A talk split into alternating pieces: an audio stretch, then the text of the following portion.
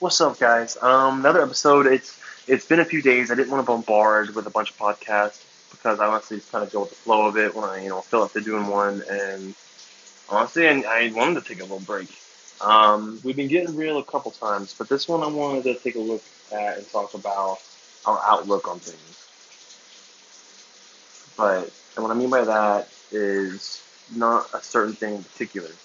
Everyone has an outlook on something that they believe is too negative, obviously. You know, I'm not talking about we talked about before is having self confidence and stuff like that. I'm talking about outlook on other things that maybe we judge too early. We um, decide right away on things. You know, we we don't want to give certain things a try just because we assume the worst. We judge things from afar because we assume the worst. And you know, this hit me when actually I saw Aladdin last night. I saw Aladdin last night, and I'm sitting back and I'm thinking, ah, man, this movie's gonna fucking suck. It's gonna fucking suck. It's gonna suck, and I'm gonna be like, ah, I'm gonna sit through this fucking musical. And I loved Aladdin. I loved the movie growing up. I didn't understand my attitude on this really. And I do movie reviews, and I love it so much. I have a lot of haters for movie because I do movie reviews believe I, I really just want to like tear movies apart. But man, do I love praising them when I can, and do I love doing it? And I think as I keep doing it, things will get better. My outlook will change more. Because after seeing Aladdin, a movie I, I, I basically prejudged, and my outlook on it, even it being a live action, because everyone's you know everyone's really just pissed off about these live actions, and I kind of was too. But I sat back and I sat back and a lot of these kids, think about this, a lot of these kids these days didn't get to see those. And if they watch them today, even though they may fall in love with it, you can't tell me these live actions aren't good for the kids, that the kids won't love them. Man, I was watching a YouTube the other day, these two little girls, a little girl, little boy, and they were asking Will Smith at the red carpet, like, hey, where's your powers? Your gene? These kids love this movie, man. This movie is awesome. The movie gives a lot. I may have been a little bored here and there, but I mean, the singing, the acting, I don't get y'all's problem with Will Smith, but we're, we're gonna just not, we're not reviewing Aladdin at the moment. we can't, we can't worry about that. What I can say is, I was like, I sit in the theater and I'm seeing these kids cheering and clapping. All of us are smiling, like it's making us happy. We're enjoying the movie. It was a good time and you really got to think about how this movie, these live action Disney remakes, and how they reflect on other people and the outlook. And, and, and even though it seems like a cash grab, these kids are loving them, man.